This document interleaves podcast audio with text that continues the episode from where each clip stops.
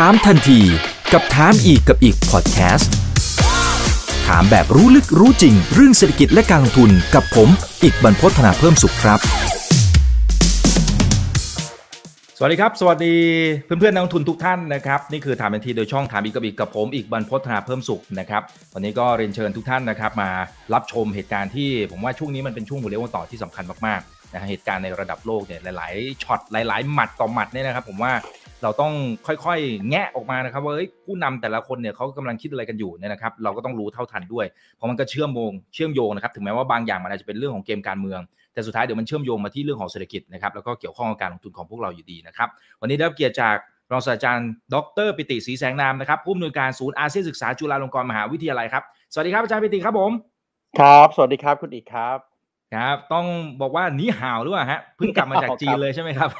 ครับใช่ครับเพิ่งกลับมาเมื่อวันที่หนึ่งธันวาคมครับ โอ้โห สดสดร้อนร้อนเลยนะครับ ซึ่งอาจารย์เองก็ได้ไปศึกษาต่อไปอยู่สักกี่เดือนนะครับอาจารย์ ไปอยู่มาสี่เดือนครับกักการโรคหนึ่งเดือน แล้วก็เรียนหนังสือที่มหาวิทยาลัยปักกิ่งสามเดือนครับ เป็น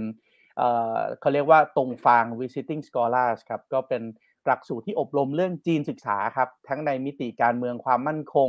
เศรษฐกิจสังคมวัฒนธรรมครับครับโอ้โห เพราะฉะนั้นเดี๋ยววันนี้จะมาฉายภาพให้เราเห็นแบบจะๆกันเลยนะครับ ว่าเนี่ยตอนนี้ในระดับผู้นำนะโดยทางฝั่งของจีนเนี่ยเขากำลังคิดอะไรกันอยู่แล้วก็อเมริกาด้วยนะครับ มันมีประเด็นเมื่อเมื่อวานนี้เองนะครับ อาจารย์วันสองวันล่าสุดนี้เองนะครับ ที่ทางฝั่งของประเทศสหรัฐอเมริกาเนี่ยเขาก็มีการประกาศนะครับ คว่ำบาตรจีนเมียนมาเกาหลีเหนือนะโดยเขาอ้าง ประเด็นเรื่องของละเมิดสิทธิมนุษยชน ซึ่งจริงก็ไม่ใช่เรื่องใหม่มันก็เป็นประเด็นที่ถูกพูดถึงมาสักพักใหญ่ๆแล้วนะครับยังมีบังคลาเทศอีกเจ้าหนึ่งอีกประเทศหนึ่งนะครับแล้วก็เป็นการประกาศในวันสิทธิมนุษยชน 10 ธันวาคม เอาสั้นๆอย่างนี้ก่อนอาจารย์คิดว่าอันนี้มันเป็นแค่เกมการเมืองหรือเปล่า หรือว่าเขากำลังจะต่อรองอะไรบางอย่าง อาจารย์มองยังไง หรือว่าเฮ้ยมันมันก็ทำผิดจริงๆแหละหรือยังไงฮะเอ่อผมผมคิดว่าถ้ามีการทำผิดในเรื่องของการละเมิดสิทธิมนุษยชนจริง ๆ เนี่ยนะครับ ถ้าสามารถที่จะรวบรวมหลักฐานได้จริง ๆ ก็น่าจะมีการฟ้องร้องดำเนินคดีถูกต้องไหมครับ โดยเฉพาะในในในกฎกติการะหว่างประเทศเนี่ยมันก็มีกระบวนการในการที่จะดำเนินคดีของมันได้ถูกต้องไหมฮะเพียงแต่ว่าหลาย ๆ ครั้งเนี่ยการการออกในลักษณะแบบนี้เนี่ยหลาย ๆ ครั้งก็จะเป็นเรื่องของความขัดแย้งในทางความสัมพันธ์ระหว่างประเทศมากกว่านะครับ แล้วเราก็เห็นอยู่แล้วแหละว่า นาทีนี้เนี่ยสำหรับกรณีของสหรัฐอเมริกากับเกาหลีเหนือ อันนี้ค่อนข้างที่จะชัดเจนนะครับ เพราะว่าเกาหลีเหนือเนี่ยถือว่าเป็นภัยคุกคามของสหรัฐมานานนะครับ แล้วก็เป็นภัยคุกคามในบริเวณที่เป็นวงล้อมนะครับของสหรัฐที่เขาต้องการที่จะขยายอิทธิพลแล้วก็มีผลประโยชน์อยู่ในบริเวณนั้นเยอะมากด้วย นั่นก็คือกรณีของเกาหลีใต้แล้วก็ญี่ปุ่นถูกต้องไหมครับ แล้วก็ทางตอนเหนือของแปซิฟิกนะครับ เพราะฉะนั้นเกาหลีเหนือเนี่ยก็ถูกบรรจุอยู่เลยนะครับ คือสหรัฐเนี่ยมียุทธศาสตร์ระยะยาว ยุทธศาสตร์ระยะยาวของสหรัฐเนี่ยนะครับเขาจะเรียกว่า NSS นะครับ NSS เนี่ยย่อมาจาก National Security Strategies of the USA นะครับซึ่งกว่าจะได้ยุทธศาสตร์มาแต่ละครั้งเนี่ยเขาระดมสมองจากหลากหลายวงการมากนะครับแล้วก็ทำกันอย่างจริงจัง เพราะนั้นยุทธศาสตร์เหล่านี้ไม่ว่าจะเป็นประธานาธิบดีคนไหนขึ้นมา ก็จะต้องทำตามยุทธศาสตร์ระยะยาวนี้นะครับยุทธศาสตร์เนี่ยจะเป็นเรื่องระยะยาว มีการกำหนดเป้าหมายชัดเจนนะครับแล้วก็ ระยะสั้นก็คือในแต่ละ 4 ปี 4 ปีที่ประธานาธิบดีขึ้นมาก็จะทำนโยบายล้อกับยุทธศาสตร์นี้ เพราะยุทธศาสตร์ระยะยาวของอเมริกาเนี่ยออกมาในช่วงปลายปีนะครับธันวาคมปี 2017 ถึงแม้จะอยู่ในยุคของโดนัลด์ทรัมป์นะครับแต่ว่ามันเป็นระยะยาว เพราะนั้นต่อให้เปลี่ยนจากโดนัลด์ทรัมป์เป็นโจไบเดนนะครับหรือในอนาคตจะเป็นคนอื่นต่อเนี่ย ประธานาธิบดีสหรัฐ แล้วก็ประเทศสหรัฐก็ยังคงต้องทำตามยุทธศาสตร์ระยะยาวนี้นะครับ ซึ่งเขามีเป้าหมายในการดำเนินยุทธศาสตร์อยู่ 4 เป้าหมายนะครับ เป้าหมายแรกเนี่ยเขาบอกว่า protect the American people homelands and American way of life นะครับก็คือพิทักษ์ผลประโยชน์ของคนอเมริกันนะครับพิทักษ์ชีวิตคนอเมริกัน พิทักษ์วิถีชีวิตอเมริกัน แล้วก็พิทักษ์มาตุภูมินะครับซึ่งใน เป้าประสงค์เนี่ยนะครับในเสาหลักแรกเลยของเป้าหมายทางยุทธศาสตร์ของเขาเนี่ยเขาบอกว่าภัยคุกคามมาจากสีด้าน ภัยคุกคามที่มาจากสีด้านด้านแรกก็คือเขาบอกว่า North Korea and weapons of mass destruction ครับก็คือเขามองเกาหลีเหนือเนี่ยเป็นเป็นภัยคุกคามที่สำคัญที่สุดถูกต้องไหมฮะเพราะนั้นก็ไม่ใช่เรื่องแปลกที่เขาจะต้องคว่ำบาตรทางเศรษฐกิจกับเกาหลีเหนือต่อไปนะครับ เพื่อเป็นการบีบ ราะว่าเกาหลีเหนือแล้วก็ขีปนาวุธนิวเคลียร์ของเกาหลีเหนือเนี่ยณปัจจุบันศักยภาพของจรวด แล้วก็ศักยภาพของหัวรบเนี่ยสามารถที่จะจะทำลายทุกจุดในสหรัฐอเมริกาได้เรียบร้อยละ เพราะนั้นแล้วก็แล้วก็การทำนโยบายด้านเกาด้านนิวเคลียร์ของเกาหลีเหนือเนี่ยมันเป็นนโยบายซึ่งไม่ได้วางอยู่บนวิธีคิดแบบปกติอะฮะวิธีคิดแบบปกติเนี่ยไม่ว่าจะเป็นประเทศไหนก็ตามเขากลัวสถานการณ์ที่เรียกว่า MAD นะครับ MAD ก็คือ mutually assured destruction mutually assured destruction หรือว่า MAD ชื่อก็บอกแล้วไหม MAD MAD ใช่ไหมฮะที่แปลว่าบ้าบ้าบอๆเนี่ยคือคือคือทุกคนรู้จักเกมซีรีส์แล้วไอเกมซีรีส์เนี่ยมันบอกว่าในที่สุดแล้วทุกคนจะมี dominant strategy ในการที่จะไม่ใช้อาวุธนิวเคลียร์แต่จะมีอาวุธนิวเคลียร์ไว้ขู่กัน เพราะถ้าเกิดบ้ายิงอาวุธนิวเคลียร์เข้ามาเนี่ยในที่สุดมันจะไปเจอสิ่งที่เรียกว่า prisoner dilemma ถูกต้องไหมครับ ก็คือทุกคนเลวร้ายด้วยกันทั้งสิ้นถูกต้องไหมฮะ แต่สำหรับเกาหลีเหนือซึ่งผู้นำควบคุมไม่ได้ แล้วก็ไม่สามารถที่จะคาดการได้แล้วขึ้นกับการตัดสินใจของคนแค่คนเดียวเนี่ย อะไรมันก็เกิดขึ้นได้ถูกต้องไหมฮะเพราะนั้นเกาหลีเหนือเนี่ยก็ถือว่าเป็นภัยคุกคามที่รุนแรงแล้วก็ต้องจัดการอ่า อันนี้อันนี้ประเทศแรกนะครับประเทศแรกทางฝั่งของเกาหลีเหนือนะครับครับจริงๆในหมวดนี้มันยังมีประเทศอื่นด้วย นะครับ ประเทศอื่นที่อยู่ในหมวดนี้นะครับของของอเมริกาเขาบอกนอกจากเกาหลีเหนือแล้วยังมีอิหร่านนะครับ แต่ว่าอย่าลืมว่าไบเดนเนี่ยก็มาสายเดียวกับบารักโอบามาถูกต้องไหมครับ แล้วบารักโอบามาเนี่ยคือคนที่ไปดีลกับอิหร่านในเรื่องของการปลดล็อกการพัฒนาอาวุธนิวเคลียร์ในอิหร่านได้ เพราะฉะนั้นโจไบเดนเองก็ยังคงน่าจะเดินหน้าในเรื่องของการสร้างกระบวนการสร้างสันติภาพใน ตะวันออกกลางในอ่าวเปอร์เซียต่อไป เพราะนั้นเขาก็ยังเชื่อว่าเขาน่าจะคุยกับอิหร่านได้ ดังนั้นจึงไม่มีเรื่องของการคว่ำบาตรนะครับ ประเด็นที่ 3 ที่เขาอยู่ในหมวดนี้นะครับ protect homeland ก็พูดถึง jihadist terror organization นะครับ ก็คือขบวนการนักรบผู้ก่อการร้ายอิสลามที่เป็น fundamentalist นะครับ extremist แล้วก็ประเด็นที่ประเด็นที่สี่เนี่ยเขาใช้คำว่า cyber threat ซึ่งในเรื่องของ cyber threat เนี่ยการโจมตีทางด้านไซเบอร์ คนที่จะมีศักยภาพในการโจมตีทางด้านไซเบอร์สูงที่สุดสำหรับสหรัฐอเมริกาคือใครครับ จีนเหรอฮะ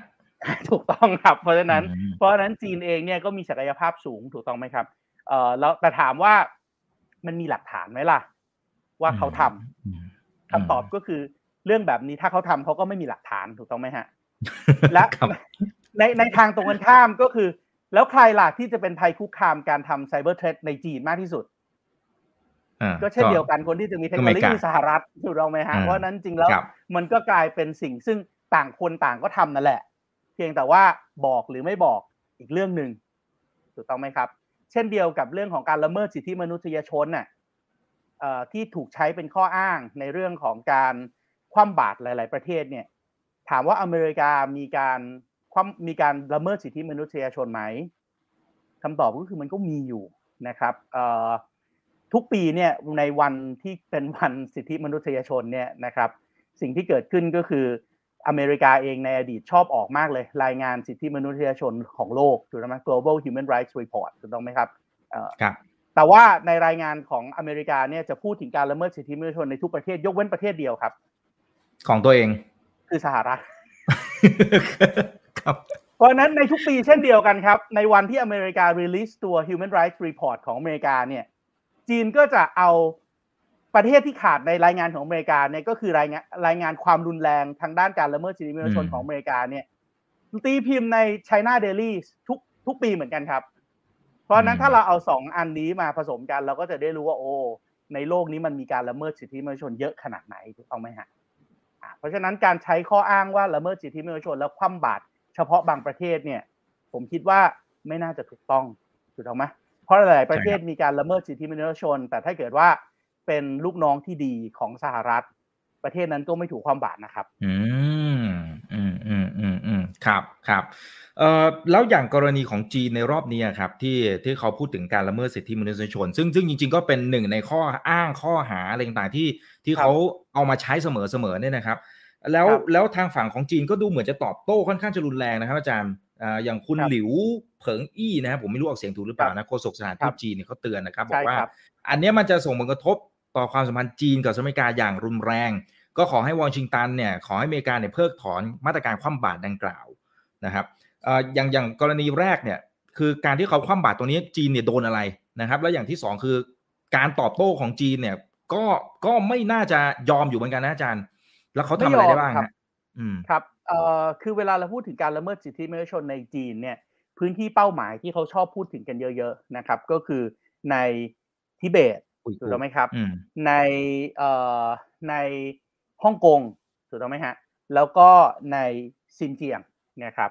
เอ่อซึ่งณปัจจุบันนี้เนี่ยกรณีของฮ่องกงกับกรณีของทิเบตเนี่ยก็ดูเหมือนกับจะ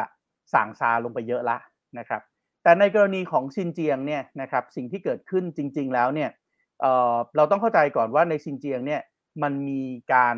ก่อการร้ายนะครับ แล้วก่อการร้ายที่เกิดขึ้นในซินเจียงเนี่ยโอ้โห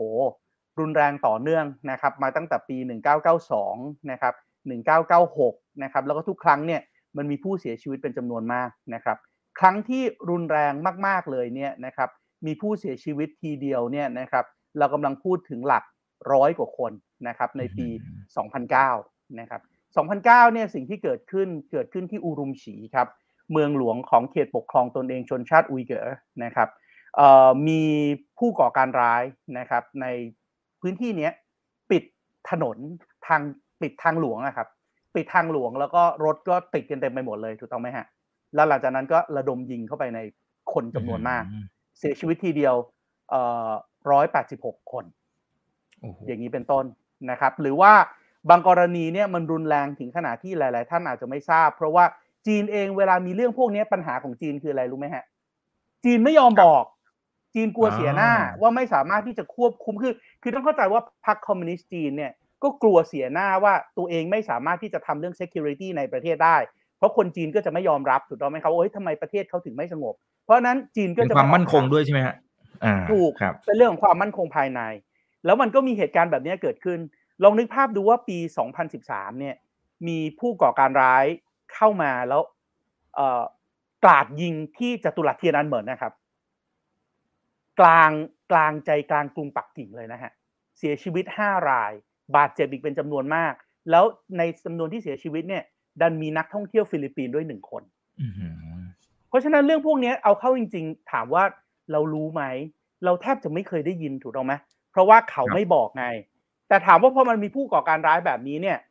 มันก็ต้องมีการเข้าไปสืบสวนสอบสวนขบวนการผู้ก่อการร้ายถูกต้องไหมฮะแล้วก็เช่นเดียวกับประเทศอื่นๆแหละพอมีผู้ต้องสงสัย ผู้ต้องสงสัยเหล่านี้ก็จะต้องถูกใส่เข้าไปในค่ายต่างๆถูกต้องไหมครับ ในลักษณะเดียวกันของอเมริกาเองในช่วง War on Terror เนี่ยเราก็รู้แหละว่ามันมีค่ายลับอยู่เต็มไปหมดทั่วโลกเลยถูกต้องไหมครับ บางคนพูดมาถึงว่าในประเทศไทยก็มีที่อุดรธานีเรียกค่ายรามาศูนย์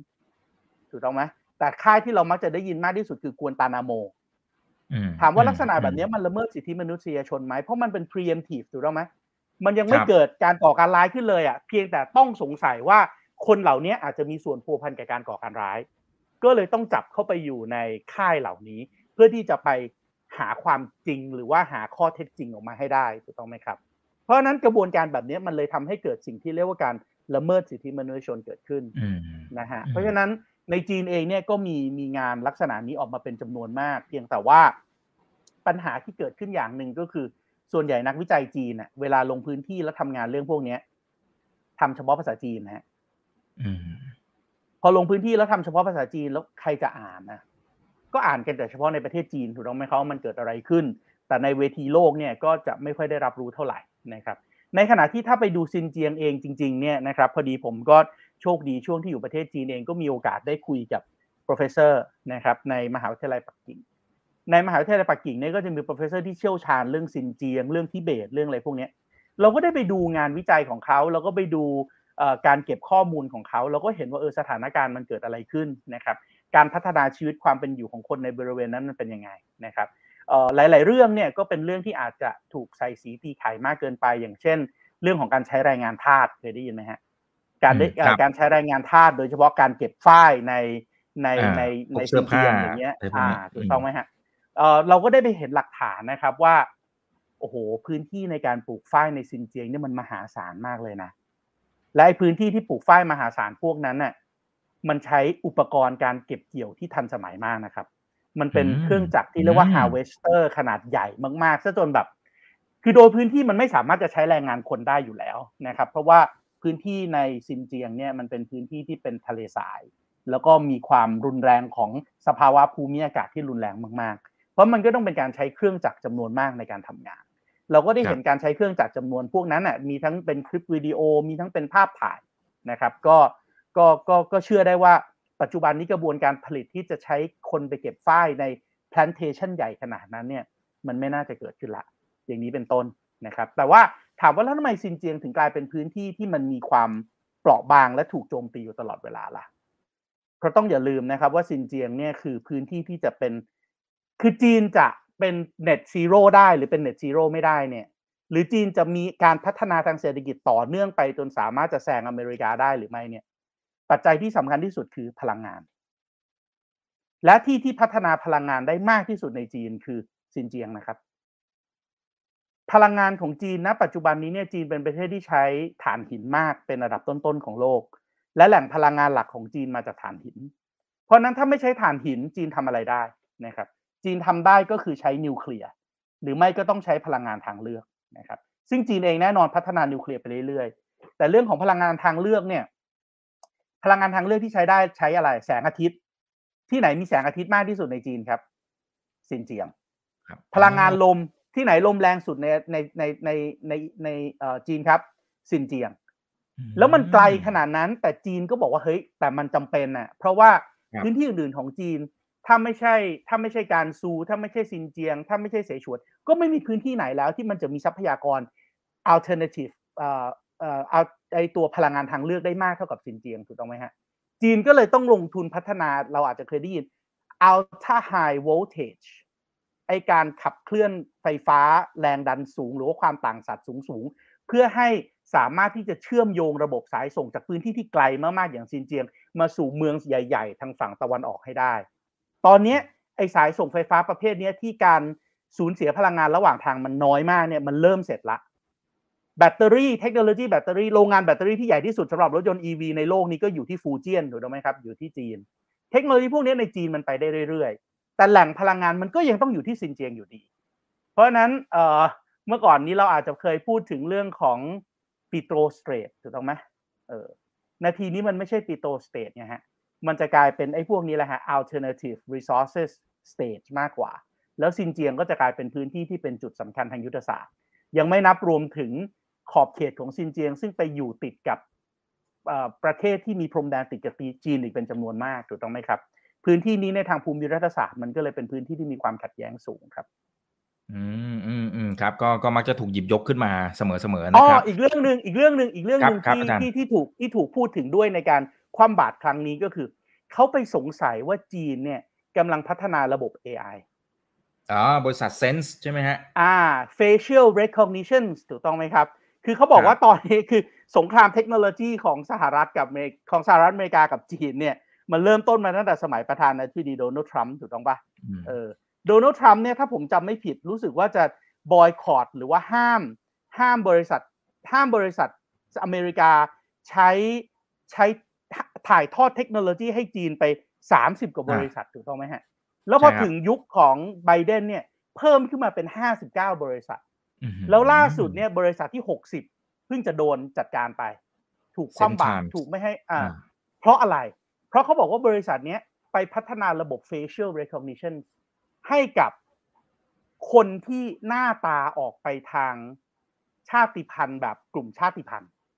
มันเป็นปัญหาใหญ่มากจริงๆครับ เพราะว่าในประเทศจีนเนี่ยมีประชากรพันสี่ร้อยล้านคน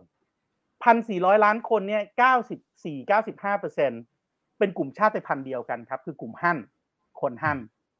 เพราะฉะนั้นคนฮั่นก็หน้าตาคล้ายๆกันหมดเลยครับ หน้าตาตีๆแบบ คุณอีกหน้าตาแบบผมอะ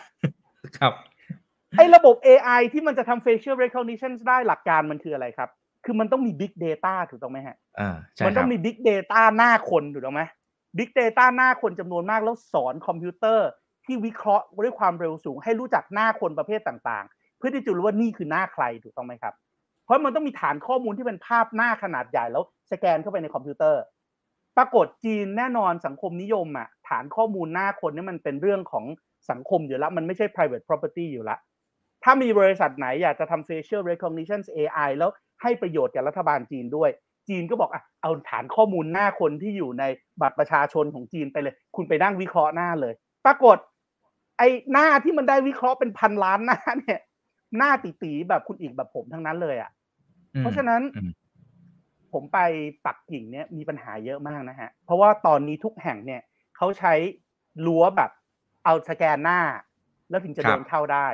หน้าอย่างผมไม่มีปัญหาครับ สแกนครั้งเดียวติด เพราะมันเก่งมาก AI มันเก่งมากในการวิเคราะห์หน้าตี๋ๆหน้าอย่างคุณอิกรับรองเข้าง่ายเลยครับ เพราะว่า AI มันเก่งมาก มันเก่งขนาดไหน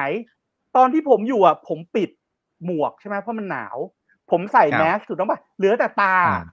มันยังวิเคราะห์ได้เลยว่า มันรู้เลยครับ พอพอผมเอาแต่ตาไปส่องเนี่ย มันขึ้นมาเลยว่านี่คือปิติ ศรีแสงนาม แล้วก็เลขพาสปอร์ตคือเลขนี้ แล้วประตูก็เปิดเดินเข้าไปได้ แต่เพื่อนร่วมทริปของผมที่ไปเรียนหนังสือด้วยกัน ที่มาจากแอฟริกา เข้าไม่ได้นะครับ AI ไม่สามารถบอกได้ว่าคนนี้คือใคร เพราะว่า AI มันไม่มีฐานข้อมูลหน้าคนแอฟริกาไงอ๋อครับ เช่นเดียวกันกับหน้ากลุ่มชาติพันธุ์อะจะเป็นเหมียวจะเป็นไตจะเป็น อุยเก๋อจะเป็นจ้วงจะเป็นอะไรก็ตามในจีนอะคุณคิดดูมันมีคนอยู่ในพื้นที่จริงๆอะแค่ไม่ถึงห้าเปอร์เซ็นของประชากรพันสี่ร้อยล้านคน เพราะฉะนั้นฐานข้อมูลตรงนี้มันเล็กมาก ดังนั้นการจะทำให้คนเหล่านี้สามารถที่จะ access เข้าไปสู่ระบบ AI ได้เพื่อประโยชน์โภคผลต่างๆ นานาเต็มไปหมด มันก็ต้องมีการทำ AI พิเศษ facial recognition พิเศษสำหรับคนหน้าตาเหล่านี้ถูกต้องไหมครับ เหมือนสมัยก่อนจำได้ไหม Google Pixel ที่ออกเป็นโทรศัพท์มือถือ ครับ มีปัญหาเยอะมากเลยว่าถ่ายคนผิวสีแล้ว AI แต่งสวยไม่ได้ อืมฐานข้อมูลไม่ฐานพอข้อมูลของย่างเงี้ย Google มันก็มีอืมแต่ Caucasian ไง มันก็มีแต่คนอืมผิวขาวกับคนเอเชียนแบบหน้าตาแบบพวกเราไง แต่เขาไม่ค่อยมีฐานข้อมูลของคนผิวสี เขาไม่ค่อยมีฐานข้อมูลของขอโทษนะครับ คนผิวดำแล้วเรื่องนี้มันกลายเป็นเรื่องใหญ่มากในสหรัฐว่ามัน racist ไง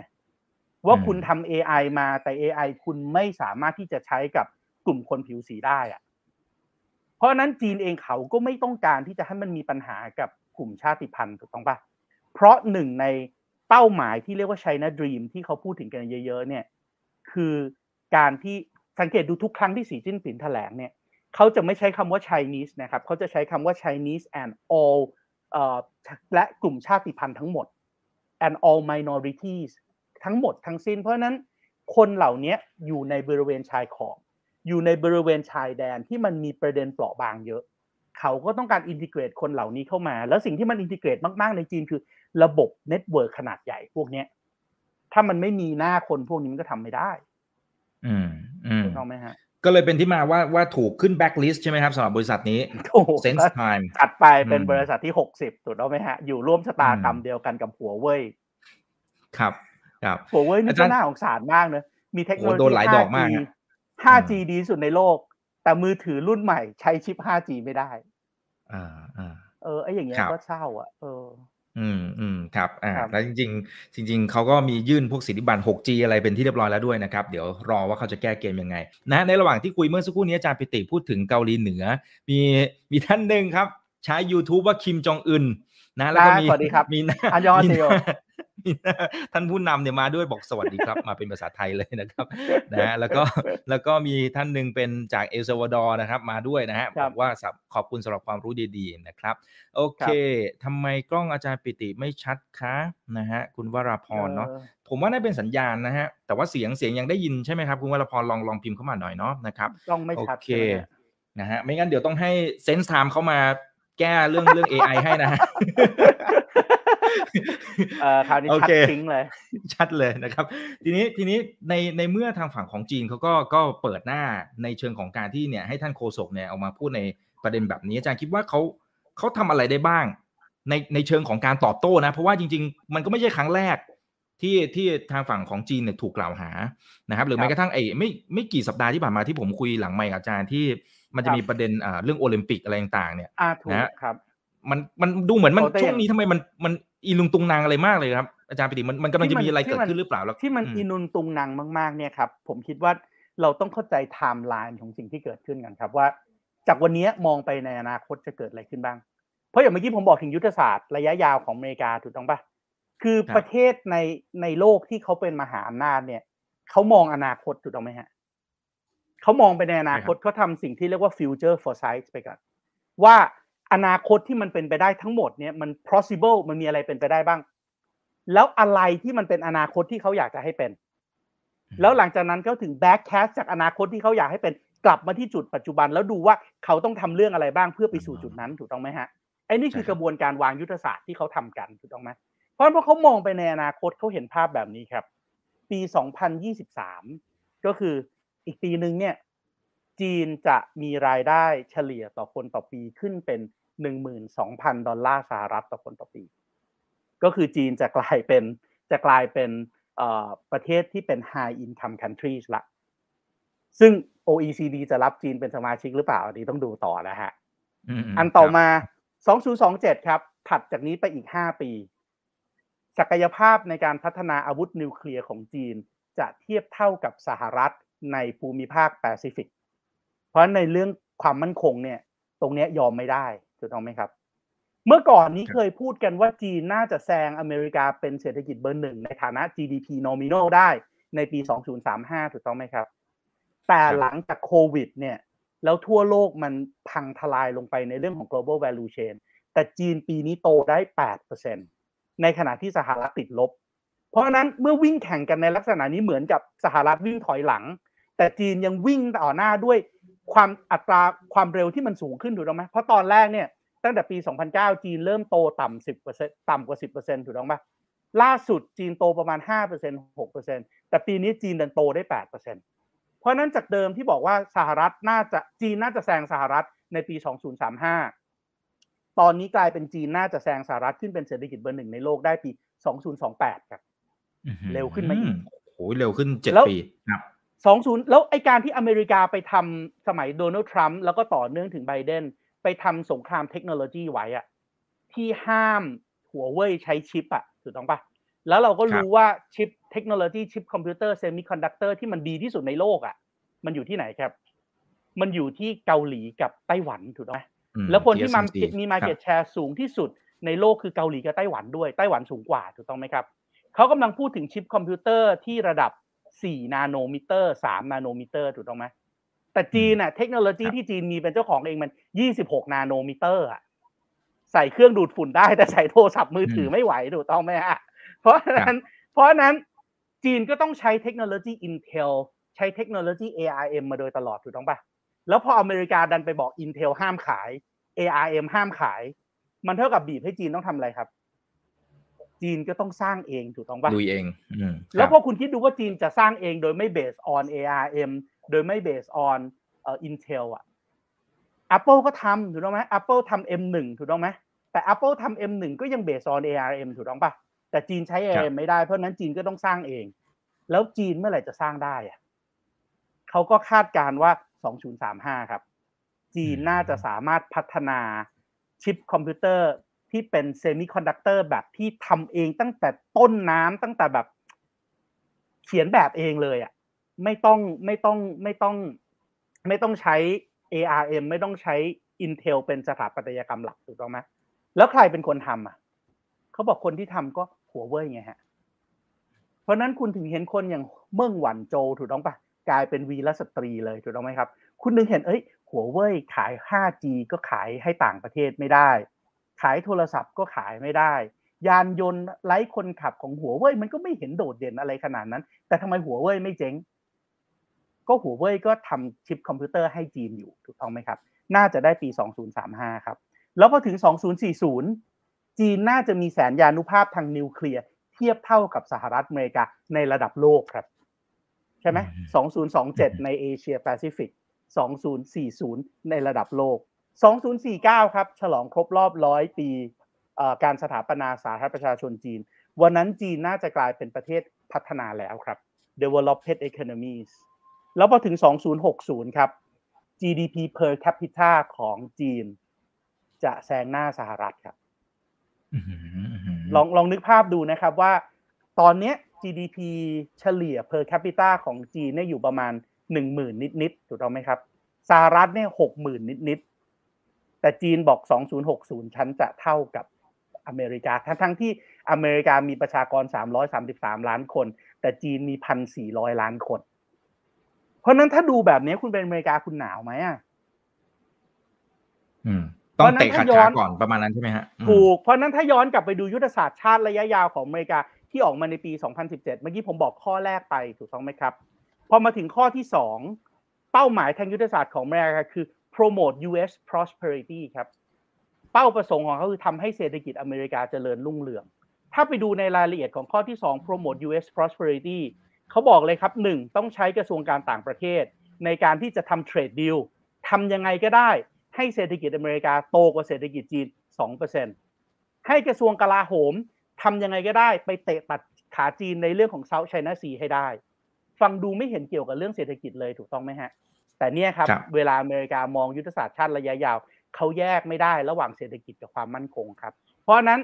เสาหลักที่ 2 ของยุทธศาสตร์ชาติระยะยาวของอเมริกามองว่าจีนคือภัยคุกคามครับ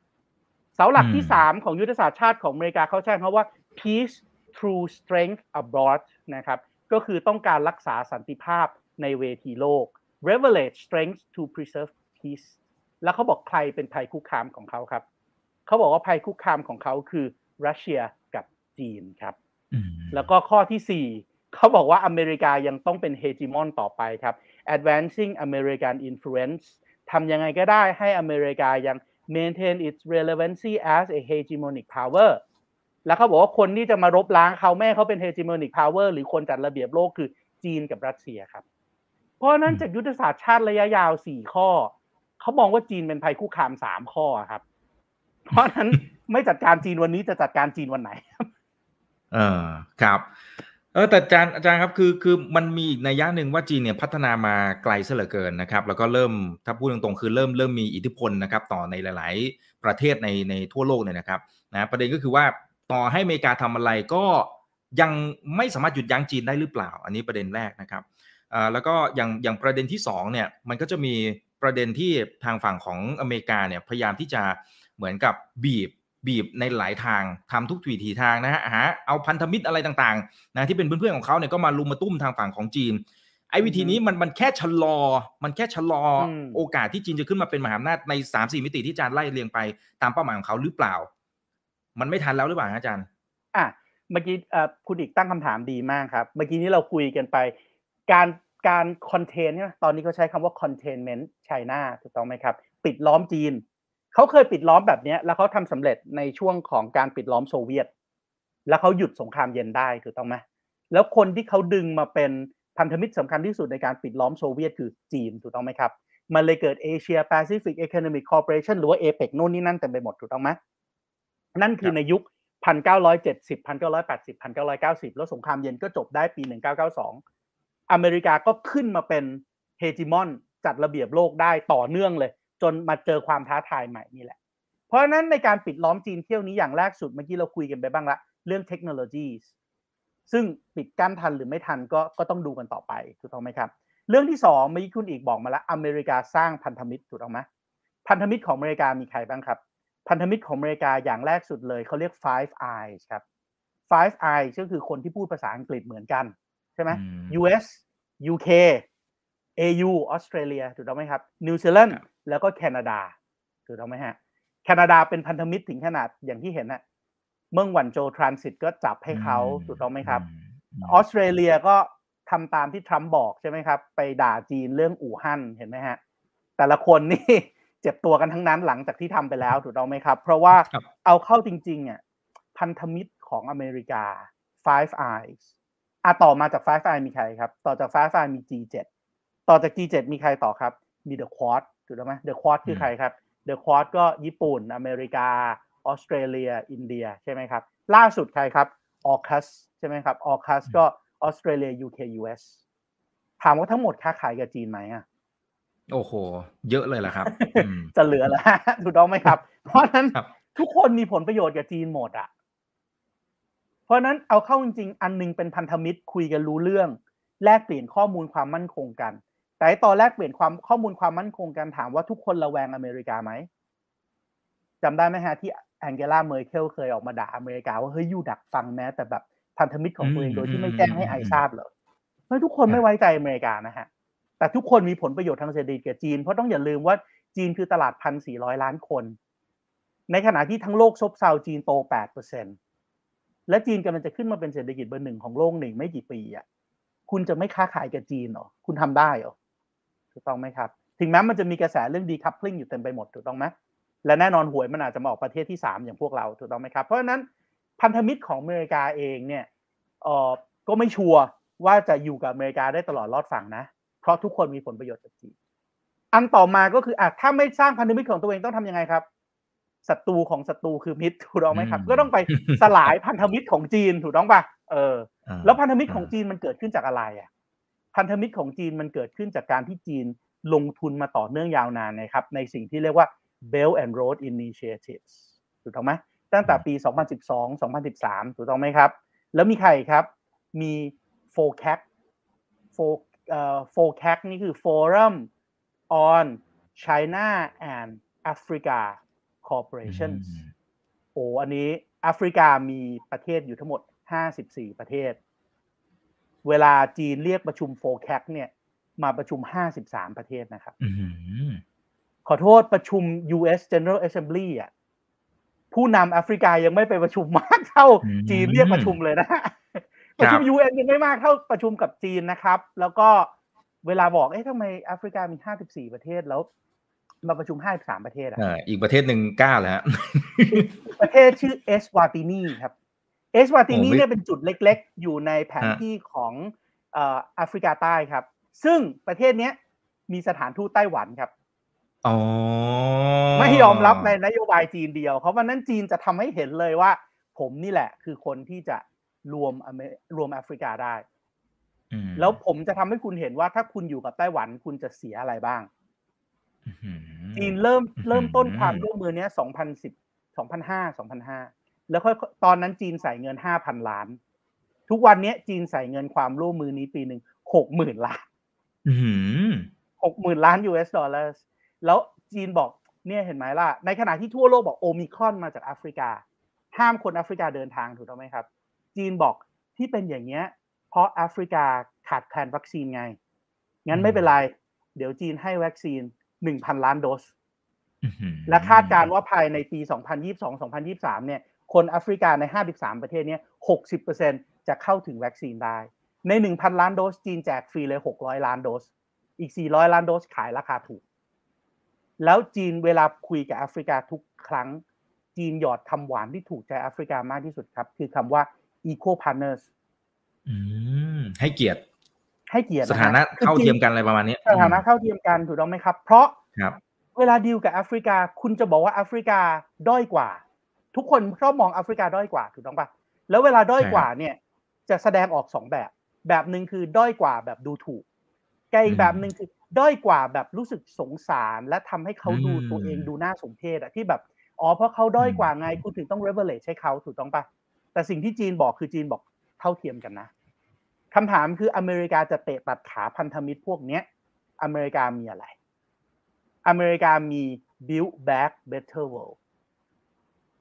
ใช่ไหมครับ อเมริกามีอะไรครับ อเมริกากำลังจะมี Indo-Pacific Economic Framework ซึ่งอเมริกาพูดแต่อเมริกาไม่เคยใส่ตังค์อืมครับใช่ไหมอเมริกาอเมริกาทำ build back อเมริกาพูด build back better world เนี่ยมิถุนายนปีปีนี้ถูกต้องไหมครับ ที่ไปประชุมที่อังกฤษใช่ไหม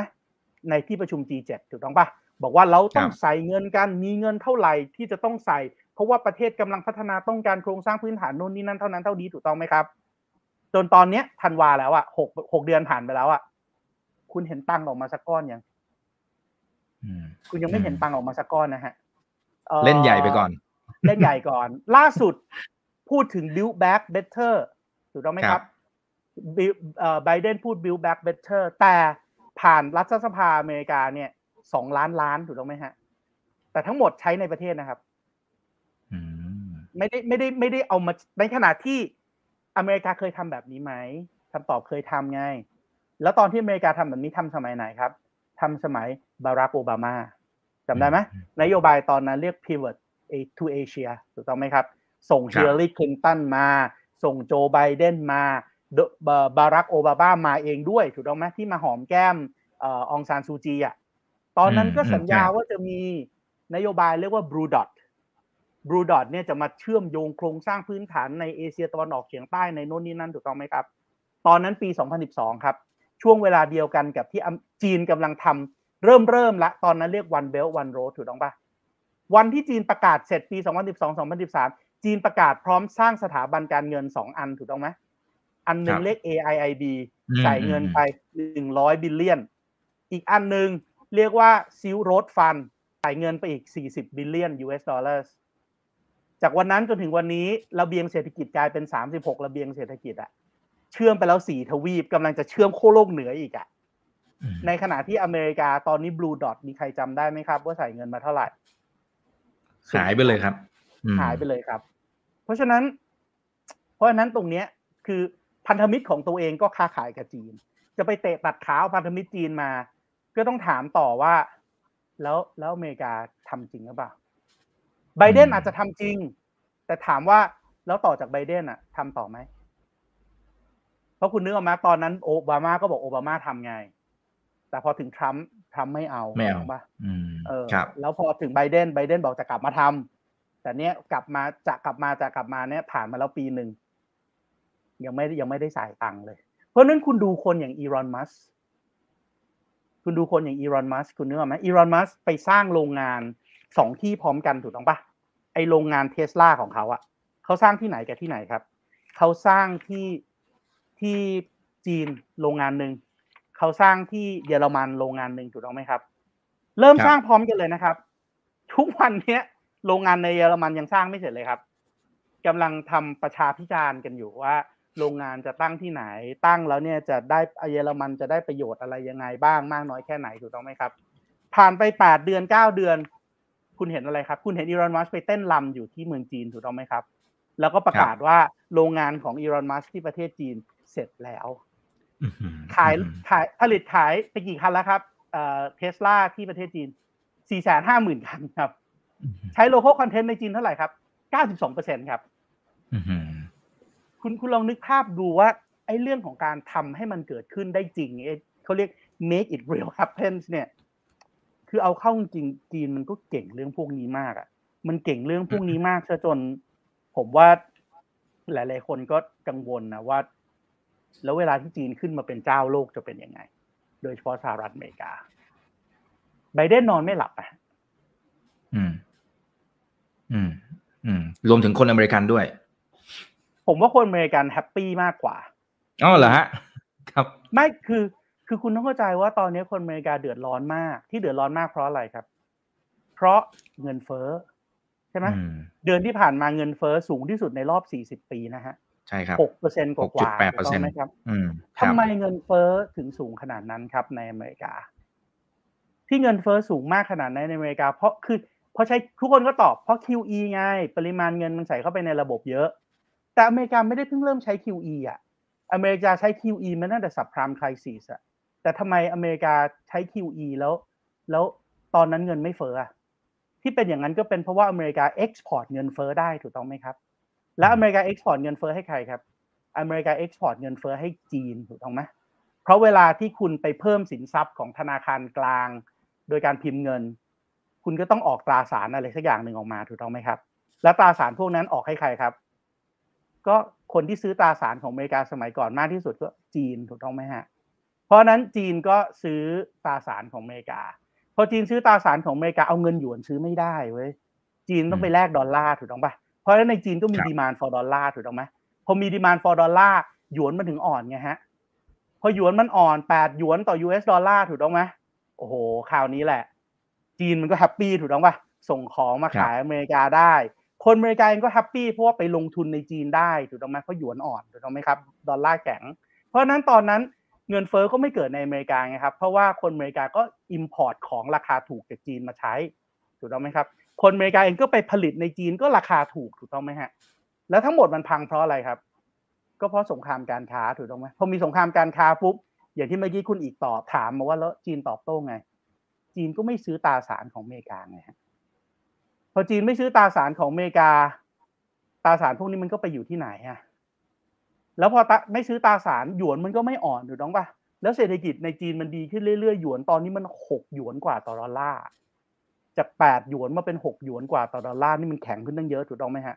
เพราะนั้นบาทที่แข็งเอ้ยหยวนที่แข็งขนาดนั้น แล้วคุณยังไปคว่ำบาทไม่ให้เขาค้าขายเทคโนโลยีกับจีนอีก ไม่ให้เขาไปลงทุนในจีนอีก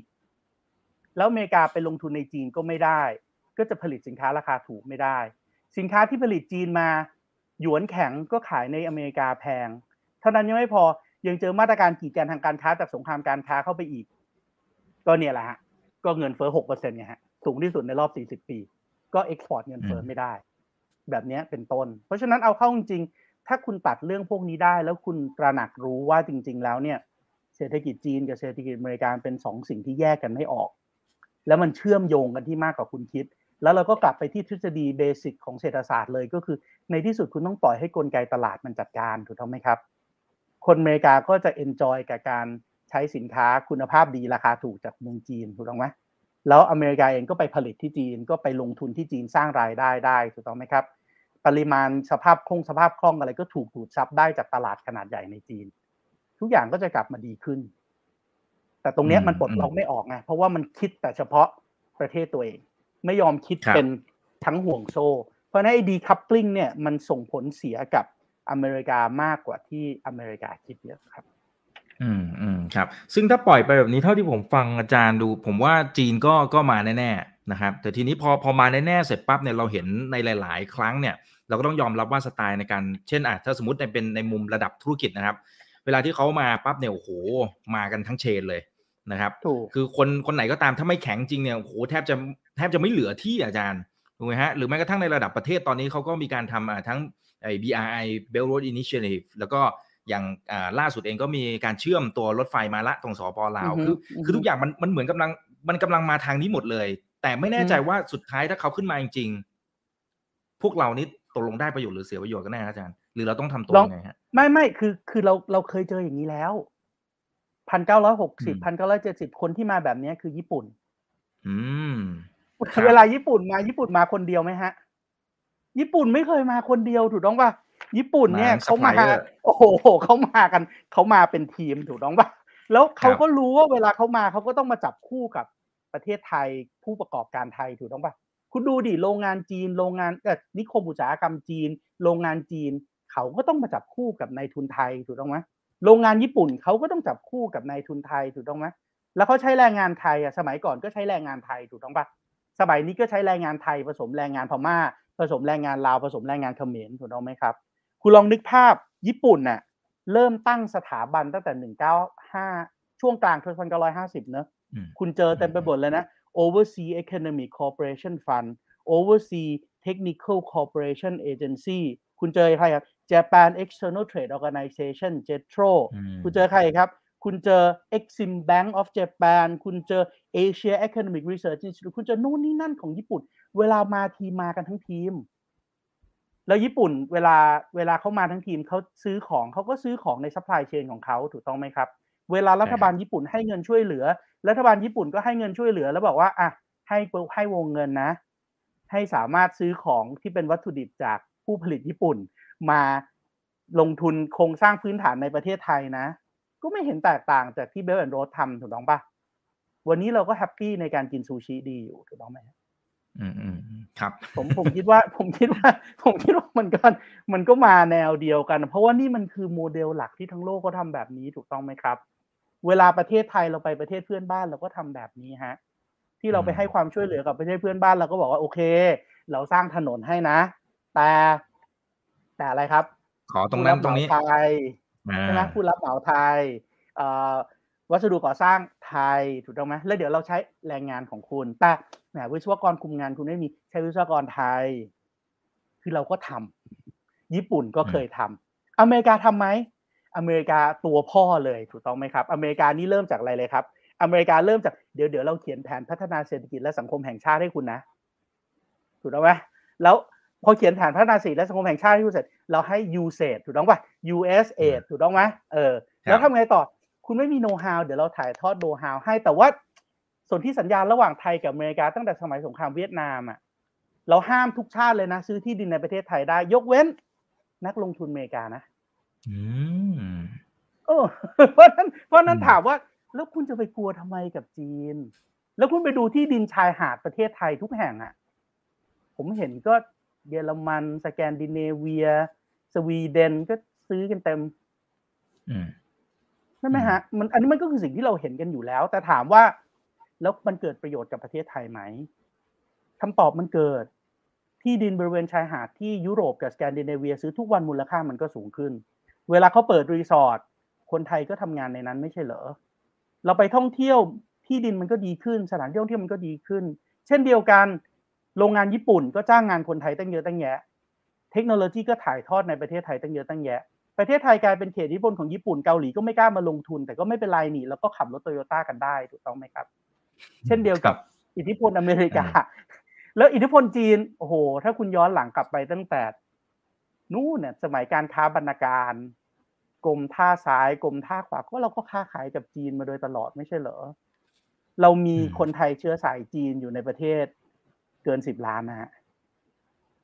ใช่ไหมครับเพราะฉะนั้นจริงๆแล้วจริง ๆ แล้ว ความเจริญรุ่งเรืองของประเทศที่มันเกิดขึ้นมาโดยตลอดอะ ไม่ใช่เพราะเราปิดและกีดกันการค้าแต่ที่ประเทศไทยเราจเจริญอยุธยาเป็นศูนย์กลางการค้า รัตนโกสินทร์ฟื้นฟูตัวเองขึ้นมาได้ แล้วก็ย่อลอดปากเหี่ยวปากกามาได้ตลอดเพราะอะไรครับ เพราะเราค้าขาย เพราะเราเป็นเมืองท่า เพราะเราเซ็นสนธิสัญญาเบลริงเราถึงไม่ตกเป็นเมืองขึ้น เพราะเราเข้าสงครามโลก เพราะเรารู้จักทำเทรดดิลต่างๆ นานาเราถึงกลายเป็นจุดศูนย์กลางของภูมิภาคได้อย่างทุกวันนี้ถูกต้องไหมฮะอืมใช่ครับ เพียงแต่ว่าอ่าเราก็ต้องมีการปรับตัวนะครับ มองมองดูว่าจุดไหนเราต้องทํำยังไง อ่าครับ ผม เออผมผมย้อนกลับไปนิดนึงพอดีอาจารย์พูดแล้วผมว่ามันเป็นประเด็นที่น่าสนใจมากที่ทางฝั่งของจีนเนี่ยเริ่มดูเหมือนจะทั้งเข้าไปลงทุนทางฝั่งแอฟริกานะครับเจริญสัมพันธไมตรีอะไรทุกวิถีทางเนี่ยนะครับเอออีกนัยยะหนึ่งเขาเขาหวังได้อะไรครับอาจารย์ มันมันมีอะไรที่หอมหวนทำไมเขาถึงทุ่มทุนขนาดนั้นนะครับ Belt and Road Initiative ทั้งหมดเนี่ยนะครับทำให้จีนได้ประโยชน์5ข้อครับ ข้อแรกสุดกำลังการผลิตที่มันล้นเกินอยู่ในประเทศอะมันก็ถูกเอามาใช้ถูกต้องไหมเพราะยังไงก็ตามไม่มากก็น้อยก็ต้องใช้วิศวกรจีนใช่ไหมครับ ใช้เงินทุนจีนถูกต้องไหมครับ ใช้วัสดุก่อสร้างใช้เทคโนโลยีจีนถูกต้องไหมฮะเพราะฉะนั้น ในช่วงเวลาที่ supply chain ในโลกมันซึมๆอะถูกต้องไหมอย่างเช่นตอนเกิด subprime crisis ก่อนเกิด global financial crisis อะพอมี Belt and Road Initiative อะมันก็เอาของพวกนี้ออกไปใช้ข้างนอกได้เยอะถูกต้องไหมครับอะอันที่สองมันเข้าถึงแหล่งทรัพยากรธรรมชาติ ใช่ไหมครับ อย่างสปปลาว อย่างเอเชียใต้ อย่างแอฟริกาเนี่ยอันนี้ชัด จีนต้องการเข้าถึงทรัพยากรธรรมชาติถูกต้องไหมหรือ เส้นทางสายใหม่ที่ขึ้นไปไซบีเรียขึ้นไปเกาหลีเหนือ ไอเนี่ยเข้าถึงทรัพยากรธรรมชาติชัดเจนถูกต้องไหมครับคือลองนึกภาพประเทศในแอฟริกาแทนซาเนียมีแทนซาไนท์มากที่สุดในโลกเขาถึงตั้งชื่อประเทศว่าแทนซาเนียถูกต้องไหมกินีมีบอกไซต์มากที่สุดในโลกอย่างเงี้ยคุณนึกออกไหมเขาถึงต้องเชื่อมจากแอฟริกาตะวันออกสุด คือแทนซาเนีย ไปแอฟริกาตะวันตกสุด คือกินีอย่างนี้เป็นต้นถูกต้องไหมฮะอะอย่างที่สองนอกจากทรัพยากร ธรรมชาติแล้ว จีนจะเป็นอีกหนึ่งประเทศนะครับ ที่เข้าสู่ aged society รวดเร็วมาก เพราะฉะนั้นเขาก็ต้องการแรงงานถูกต้องไหมฮะ เพราะฉะนั้นในในเอเชียตะวันออกเฉียงใต้ในเอเชียใต้ในแอฟริกาเนี่ยอาจจะมี skill labor กับ semi semi labor semi semi skill labor เยอะถูกต้องไหมครับ แต่พอไปถึงยุโรปใช่ไหมมันก็มี high skill labor พอมาถึงอินเดียมันก็มี high skill labor เยอะถูกต้องไหมครับ อันนั้นข้อที่ 3 ข้อที่ 4 เข้าถึงตลาดถูกต้องไหมครับ ประเทศเหล่านี้รวยขึ้นเรื่อยๆนะฮะอย่างเมื่อกี้นี้เราพูดถึงแต่แต่ไปบ้างบังกลาเทศ บังกลาเทศเป็นหนึ่งในไม่กี่ประเทศนะครับ ที่สามารถที่จะหลุดพ้นจาก least developed countries เป็น developing country ได้ถูกต้องไหมคือตั้งแต่กลางทศวรรษ990 จนถึงปี 2020 เนี่ย ทั้งโลกมีมีประเทศพัฒนาน้อยที่สุด 46 ประเทศ ในช่วงเวลาตั้งแต่กลาง 1990 จนถึง 2020 เนี่ย มีแค่ 6 ประเทศนะครับ ที่หลุดพ้นจากสถานะประเทศด้อยพัฒนามาเป็นประเทศกำลังพัฒนาได้ แล้วปลายเดือนพฤศจิกาที่ผ่านมาเนี่ยสหประชาชาติเพิ่งประกาศเพิ่มอีก 3 ประเทศสามประเทศนี้คือเนปาลบังกลาเทศ แล้วก็สปปลาว คุณลองนึกภาพดูประเทศไทยเราหลุดพ้นช่วงสักพันเก้าร้อยแปดสิบถูกต้องไหม แล้วเราก็โชว์ช่วงชัตวานมาจนถึงทุกวันนี้ถูกต้องไหมครับ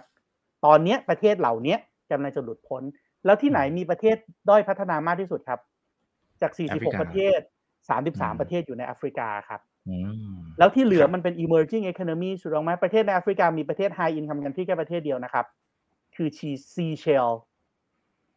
นะซีเชลก็เป็นเกาะถูกต้องไหมครับ ก็อารมณ์ประมาณเกาะแบบ เกาะที่เขาไปจดทะเบียนเกาะเกาะแบบเหมือนเกาะแบบ เกาะแบบเอ่อเกาะเกาะเขาเรียกเกาะอะไรอะเกาะฟองไม่ไม่เรียกเกาะฟองเงินอะเกาะที่เขาไปจดทะเบียนแบบไม่ต้องเสียภาษีอะภาษีซีเชลก็เป็นแบบนั้นเออถูกต้องไหมฮะ ที่เหลือแอฟริกามันก็เป็นประเทศกำลังพัฒนากับประเทศด้วยเพราะฉะนั้นประเทศพวกนี้โตเร็ว ใช่ไหมครับ แล้วก็ข้อที่ห้าคุณลองนึกภาพดูว่าต่อไปนี้เวลาจีนโหวตอะไรในสหประชาชาติเนี่ย คุณจะประเทศเล็กแค่ไหน คุณจะประเทศใหญ่แค่ไหนก็หนึ่งเสียงเท่ากันถูกต้องไหมฮะเพ ราะฉะนั้นคุณไปคุยกับแอฟริกา แล้วคุณดีกับแอฟริกาเนี่ย คุณได้เสียงสนับสนุนทีเดียวห้าสิบสามประเทศนะครับ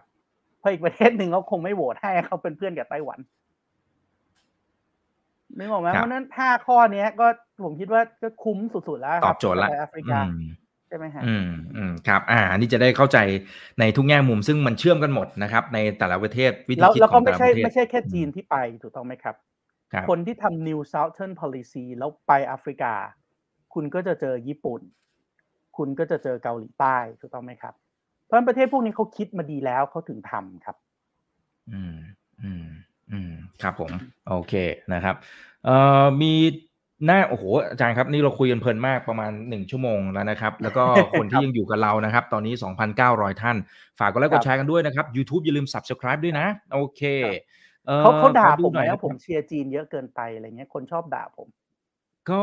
จริง เดี๋ยวผมขอไล่ดูหน่อยนะครับ นะฮะ ส่วนใหญ่ก็จะบอกมีมีบางท่านไปคอมเมนต์เกี่ยวกับแจ็คหมาด้วยนะครับนะฮะ เอ่อโอเค อันนี้อันนั้นน่าจะเป็นอีกหนึ่งประเด็นนะครับ โอเค เดี๋ยวเดี๋ยวว่ากันอีกทีหนึ่งนะครับนะฮะอ่ามีบ้างครับอาจารย์มีบ้างครับ แต่แต่ไม่ถึงไม่ถึงขั้นว่าไม่ไม่มีถึงขั้นว่านะครับนะฮะส่วนใหญ่ก็จะเป็นแนวแต่จริงๆแล้วจริงๆแล้วเราก็คือคือผมผมอยากจะบอกตรงนี้ครับว่าเออจริง ๆ แล้วไม่ว่าคุณจะรักจีน ไม่ว่าคุณจะเกลียดจีน ไม่ว่าคุณจะเฉยเฉยกับจีน สิ่งที่สำคัญที่สุดวันนี้คือคุณต้องสนใจจีนครับทำไมต้องสนใจจีนครับ เพราะว่าจีนเนี่ย คุณลองนึกภาพนะ ถ้าคุณไปยืนอยู่ริมแม่น้ำโขง ที่อำเภอเชียงของจังหวัดเชียงราย คุณจะเจอสะพานมิตรภาพแห่งที่สี่ครับ ตรงนั้นน่ะ จากตรงนั้นน่ะสะพานมิตรภาพแห่งที่สี่เชิงสะพาน ไปถึงชายแดนจีน 247 กิโลเมตรครับ ระยะทางเท่ากับกรุงเทพโคราช ระยะทางเท่ากับกรุงเทพหัวหิน เพราะนั้นจีนกับไทยเนี่ยใกล้กันมากนะฮะแล้วด้วยความที่เขาเป็นมหาอำนาจขนาดนี้เขาจามทีเดียวเราก็ติดหวัดนะครับ แล้วเขาเป็นเหมือนถ้าถ้าเปรียบเทียบอีกอย่างนึงเขาอาจจะเป็นเหมือนพระอาทิตย์ถูกต้องไหมฮะใกล้พระอาทิตย์เกินไปก็แผดเผาถูกต้องไหมครับ ไกลพระอาทิตย์เกินไปก็หนาวเหน็บเพราะนั้นคุณต้องมอนิเตอร์ อเมริกาเป็นมหาอำนาจแต่อยู่ห่างจากเราไปอีกซีกโลกหนึ่งนะครับ กับอีกคนหนึ่งมหาอำนาจที่อยู่ติดกับเราแค่ 250 ไม่เกิน 250 กิโลเมตรเนี่ยอันเนี้ยเราต้องมอนิเตอร์ แล้วไม่ว่าเราจะรักหรือเราจะไม่รัก เราจะชอบหรือเราจะไม่ชอบ เราต้องมองจีนในลักษณะที่เขาเป็น เพราะถ้าเกิดเรามองจีนด้วยอคติโอ้ยรักมาก โอ้ยเกลียดมาก จะทำให้เรามองเห็นสิ่งที่มันเป็นได้ทั้งประโยชน์ และสิ่งที่เป็นภัยคุกคามที่ใกล้ตัวเราแบบบิดเบี้ยว เพราะนั้นเรื่องนี้ผมถึงบอกว่าเราต้องสนใจจีนโดยปราศจากอคติเป็นเรื่องที่สำคัญมาก ครับอ่ามีมีสองสาท่านก็บอกเห็นด้วยกับอาจารย์นะครับ คุณท็อปบอกว่าฟังดีๆนะครับ อาจารย์ไม่ได้อวยจีน แต่ว่าฟังเรื่องสถานการณ์ดูยังไงเราก็ต้องปรับตัวตามเจ้าใหญ่นะครับนะฮะเจ้าใหญ่ๆในที่นี้ก็ก็หมายถึงพวกประเทศใหญ่ ๆ นะครับ เช่นทางฝั่งของจีนสำหรับประเทศไทยแล้วเนี่ยเจ้าใหญ่ก็แน่นอนจีน ญี่ปุ่น อเมริกาถูกต้องไหมครับ และในอนาคตจริง ๆ ประเทศไทยเราคงจะต้องมองเจ้าใหญ่ที่อยู่ใกล้บ้านเราข้ามทะเลไปด้วยนั่นก็คืออินเดีย อันนี้ก็เป็นอีกหนึ่งเจ้าใหญ่ที่ที่ในอนาคตเราละสายตาไม่ได้เช่นกันนะครับ เพราะเรามีพรมแดนติดกับอินเดียนะใช่ไหมครับ ที่เราเรียกทะเลอันดามันทะเลอันดามันเนี่ยเพราะเขาตั้งชื่อตามเกาะของอินเดียที่เรียกหมู่เกาะอันดามันนิโคบาร์ ยืนอยู่ที่พอร์ตแบลร์ตอนกลางคืนเนี่ย เห็นแสงไฟของเกาะภูเก็ตนะครับ มันใกล้กันขนาดนั้น เพราะฉะนั้นนอกจากเราจะใกล้กับจีนแล้วยังใกล้กับอินเดียมาก นี่คือสองประเทศที่ ไม่ว่ายังไงก็ตามคุณต้องจับตาไม่ว่าคุณจะเกลียดแขกหรือคุณจะเกลียดเจ๊กอะไรก็ตามคุณต้องจับตาครับใช่ครับ อ่า เนี่ย บางท่านก็บอกว่าแม้บางอย่างอาจจะไม่ชอบใจบ้างแต่เข้าใจแล้วพร้อมปรับตัวโอเคนะฮะถูกครับ แล้วก็มีพี่ป๋องสวัสดีครับพี่ป๋องนะครับ พี่ป๋องคุณวัชระแก้วสว่างนะครับถามเข้ามานะครับนะบอกว่าการคว่ำบาตรรอบนี้ครับ อาจารย์ปิติ คิดว่าจะมีผลกระทบอย่างไรกับไทยบ้างครับอ่า โอเคเราคุยเราคุยในการอ่านเกมในระดับโลกแล้วเชื่อมาที่ไทยเลยครับอ่า คว่ำบาตรเนี่ยน่าจะเป็นโอกาสกับประเทศไทยครับ มันน่าจะเป็นโอกาสมากๆ เพราะว่าเมื่อกี้เราพูดถึงคำสำคัญคำหนึ่งคือคำว่า decoupling ถูกต้องไหมฮะในที่สุดเนี่ยไอ้ global value chain เนี่ยมันจะแตกออกเป็น regional value chain ครับ regional value chain หนึ่งก็แน่นอนมีจีน เป็นพี่เบิ้มอีก regional value chain หนึ่งก็จะมีอเมริกาเป็นพี่เบิ้มถูกต้องไหมครับ แต่ถามว่าในโลกความเป็นจริงมันตัดกันได้ไหมในโลกตราบใดก็ตามที่มันอยู่ในโลกใบเดียวกันมันตัดกันไม่ได้หรอก เพราะฉะนั้นคนที่จะมีอำนาจมาก ๆเลยในการในทางการต่อรองก็คือ คนที่สามารถที่จะเป็นโซ่ข้อกลางที่เชื่อไม่ regional value chain พวกนี้ได้ แล้วตอนนี้คนที่เป็น regional คนที่เป็นโซ่ข้อกลางที่เชื่อม 2 regional value chain ที่ดีที่สุดคือใครครับ จีนไทยกับเวียดนามหรือเปล่าครับอ่าถูกต้องครับคือเวียดนามครับ ถูกต้องไหมครับครับเพราะเวียดนามเองเนี่ยโอ้โหคุณเขาเตรียมความพร้อมในหลาย ๆ เรื่องมานานมากแล้ว เพื่อที่จะทำหน้าที่นี้ถูกต้องไหมครับ ประเทศไทยเราเองก็มีศักยภาพสูงในการที่จะเชื่อมโยงตรงนี้ได้ถูกต้องไหมเราเองก็มีสัมพันธ์ที่ดีทั้งกับอเมริกา มีสัมพันธ์ที่ดีทั้งกับจีนถูกต้องไหมครับ ลองนึกภาพดูว่ารองผู้อำนวยการ CIA ก็เพิ่งมาประเทศไทยไปถูกต้องไหมถ้ามันไม่ดีจริงถ้ามันไม่มีอะไรจะขอจริง ๆ ไม่มาหรอกถูกต้องไหมครับ หรืออย่างเดี๋ยวอีกไม่กี่วันอันโทนีบลิงเคนก็จะมาถูกต้องไหมครับ ถ้าไม่มาถ้าไม่มีอะไรไม่มาหรอกถูกต้องไหมฮะ อืมอย่างนี้เป็นต้นถูกต้องไหมครับ ในขณะที่จีนเองก็ก็ตอนนี้จีนเองก็ คือต้องเข้าใจว่าจีนลงทุนในสปปลาวเยอะมาก และจีนเองก็ต้องการที่จะเชื่อมห่วงโซ่ตรงนี้ให้ไปให้สุดก็คือทั้งตลาดในเมนแลนด์อาเซียน ทั้งเชื่อมสู่ช่องแคบมาลากาถูกต้องไหมครับ เพราะฉะนั้น จีนเองก็ต้องเข็นต่อเรื่องของระบบรางในประเทศไทยถูกต้องไหมครับ แต่แน่นอนฐานการผลิตตอนนี้มันก็ไปอยู่ในลาวเยอะมากขึ้น เพราะว่าเขาไม่ได้มาแต่รางไงเขามีทางด่วนเขามีนิคมอุตสาหกรรมเขาจะเชื่อมไปท่าเรือหวงอางในในเวียดนามหรืออะไรด้วยถูกต้องไหมครับ เพราะฉะนั้นเราเองก็ต้องพยายามอย่างยิ่งที่จะ position เราให้เป็นบุคคลที่ 3 เป็น the third party ที่เป็น springboard ใช่ไหมให้จีนมาใช้เราเป็น springboard ข้ามไปอเมริกา ให้อเมริกามาใช้เราเป็น springboard ข้ามไปจีน อย่างเงี้ยเราก็จะได้ประโยชน์ครับ อืมอืมอืมครับ แต่ที่ผ่านมาก็ก็ถ้าเป็นประเด็นเรื่องของไอ้ตัวรถไฟจริงๆ เราคุยกันโอ้โหเยอะมากเลยนะครับ อาจารย์หลายหลายแมชเลยนะครับ เราก็ไม่ลงตัวสักทีนะครับ คือถ้าสมมุติว่าจริง ๆ อยากจะชวนคุยเรื่องนี้เป็นอีกหัวข้อเลยนะครับ แต่นี้ขอแถมหน่อยละกันนะครับในช่วงท้ายๆเนี่ยนะเพราะมันมันเชื่อมโยงกัน คือถ้าสมมติว่าคุยกันไม่จบจริง ๆ เนี่ยไทยเรากำลังจะตกรถขบวนรอบใหญ่ไหมครับ อาจารย์ในในแง่ของการที่ไปเชื่อมต่อทั้งเจนของเขาอะฮะคืออย่างแรกสุดเลยต้องเข้าใจนะครับว่ามันไม่ได้ไม่มีระบบอยู่แล้ว ระบบมันมีอยู่แล้วนะฮะทุกวันนี้รางมันมีอยู่แล้ว มันมีรางจากหนองคายมาถึงกรุงเทพแล้วมันก็มีรางจากกรุงเทพลงไปถึงปาดังเบซาร์มันมีอยู่แล้ว เพียงแต่ว่า รางที่มีอยู่นะปัจจุบันเนี่ยมันยังเป็นรางที่เป็นระบบเก่ามากอยู่ถูกต้องไหมครับ แต่ถามว่าระบบเก่ามากแต่มันก็ใช้มาได้เป็นร้อยปี มันก็ใช้ได้ต่อไปถูกต้องไหมครับ ไม่ได้ใช้ไม่ได้ แล้วทั่วโลกก็มีลักษณะแบบนี้ตั้งเยอะนะครับ ที่เป็นราง standard gauge มา แล้วมาเจอ meter gauge หรือไปเจอแบบgauge ประหลาดๆเนี่ยเขาก็ต้องมีสิ่งที่เรียกว่าเอ่อ change of gauge station ถูกต้องไหมครับไอ้ gauge change station เนี่ยมันต้องลงทุนใช่ไหมครับเพียงแต่ว่าแน่นอนตอนนี้มันก็เกิดขึ้นแล้วแหละในฝั่งสปปลาว ที่เขาเรียกว่าท่านาแล้ง แล้วก็เวียงจันทน์ industrial park เนี่ยนะครับมันก็เกิดขึ้นไปแล้วนะฮะแต่มันยังไม่เสร็จนะฮะมันจะเสร็จจริงๆเนี่ยช่วงกลางปีหน้า เพราะนั้นถ้าเราเร่งทำโครงสร้างพื้นฐานของเราให้ได้ดี แล้วจัด priority ในการที่จะเชื่อมโยงดีๆ ถึงแม้ มันยังไม่ได้เชื่อมด้วยรางได้ก็จริง แต่ถ้าเราเชื่อมกับระบบที่เราดีที่สุดอยู่แล้วคือถนนให้ได้ ผ่านทาง dry port ที่ดี